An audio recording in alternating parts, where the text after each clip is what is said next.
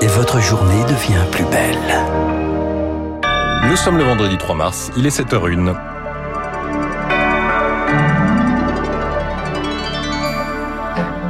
La matinale de Radio Classique avec Augustin Lefebvre. Les titres du journal Pas assez d'éducation sexuelle à l'école. Trois associations attaquent l'État en justice afin de faire appliquer la loi.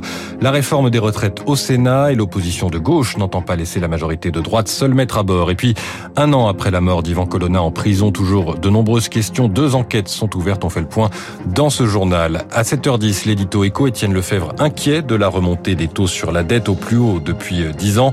7h15, les stars de l'éco, les Français travaille-t-il assez? Jean-Hervé Lorenzi, président du Cercle des économistes, viendra nous présenter une étude exclusive sur le sujet. À 7h25, les trottinettes électrisent la vie politique parisienne. Ça sera l'info politique de Marcelo Vesfred.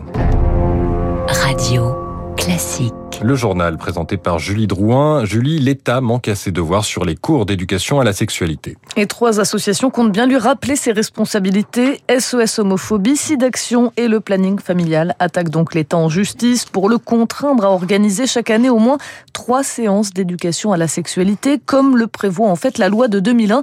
Mais comme le précise un sondage IFOP, 17% des jeunes de 15 à 24 ans interrogés disent n'avoir jamais eu le moindre cours sur la question.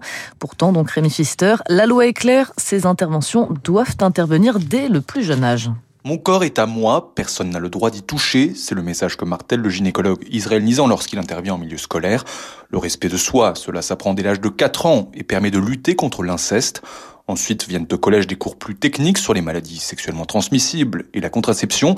Mais pour Israël Nizan, il faut absolument aborder l'identité sexuelle. Parler de ce qu'est l'homosexualité, de la masturbation, de la virginité, des violences sexuelles et de l'inceste, tous ces sujets qui ne sont pas traités par les professeurs de SVT doivent faire partie de l'éducation générale d'un enfant. La France a un espèce de tabou, n'a pas constitué ses ressources humaines pour le faire. Sans éducation, les jeunes peuvent être soumis aux fausses informations qui circulent sur le net. Mais Eric Bastille du conseil d'administration de la FCPE, la principale fédération des parents d'élèves le sait, parler sexualité dans la sphère privée peut être compliqué. On est dans la dimension euh, psychologique là, hein, donc euh, aborder ce sujet-là à l'école avec des professionnels plutôt que de laisser les jeunes euh, s'imbiber de ce sujet-là via des films pornographiques. ce genre de mauvais substituts n'amène pas à ce qu'il y ait une relation égale fille-garçon et puis surtout d'un consentement possible. La non-application de la loi n'est pas sans conséquence, insistent les associations elles mettent en avant l'augmentation de 33% des violences sexuelles entre 2020 et 2021.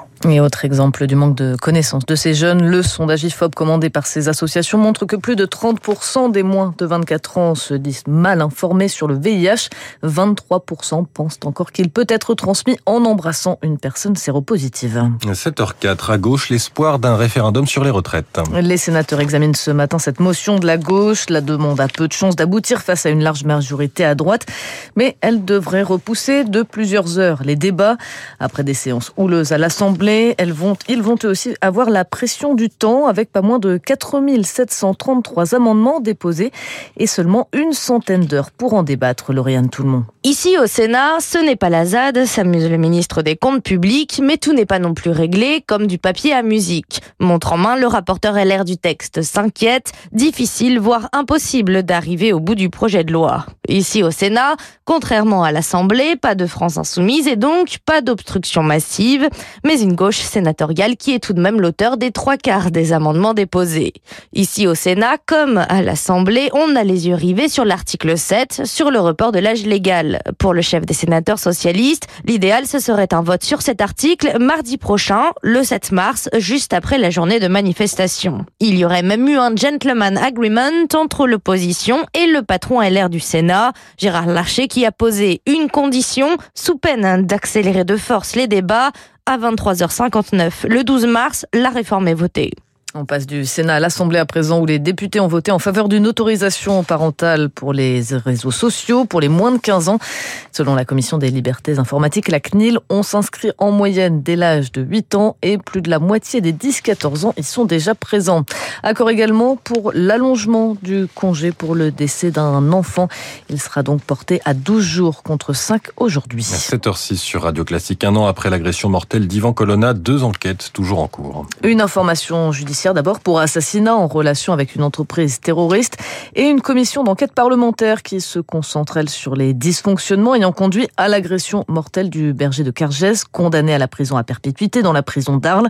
Et neuf députés ont eux récemment visité la prison Léonard Cassette pour tenter de lever les zones d'ombre qui persistent encore. Pourquoi le statut de détenu particulièrement surveillé d'Ivan Colonna, qui a empêché son transfert en Corse, a-t-il été maintenu?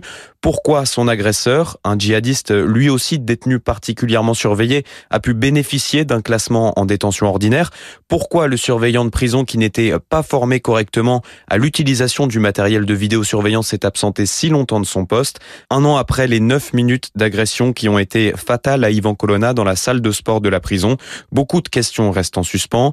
Un rapport de l'inspection générale de la justice pointe toutefois un net défaut de vigilance et un élément interroge particulièrement la commission d'enquête. La fiche Genesis de Franck Elongabé, sa fiche carcérale, un mois avant l'agression, plus aucun commentaire n'y est ajouté.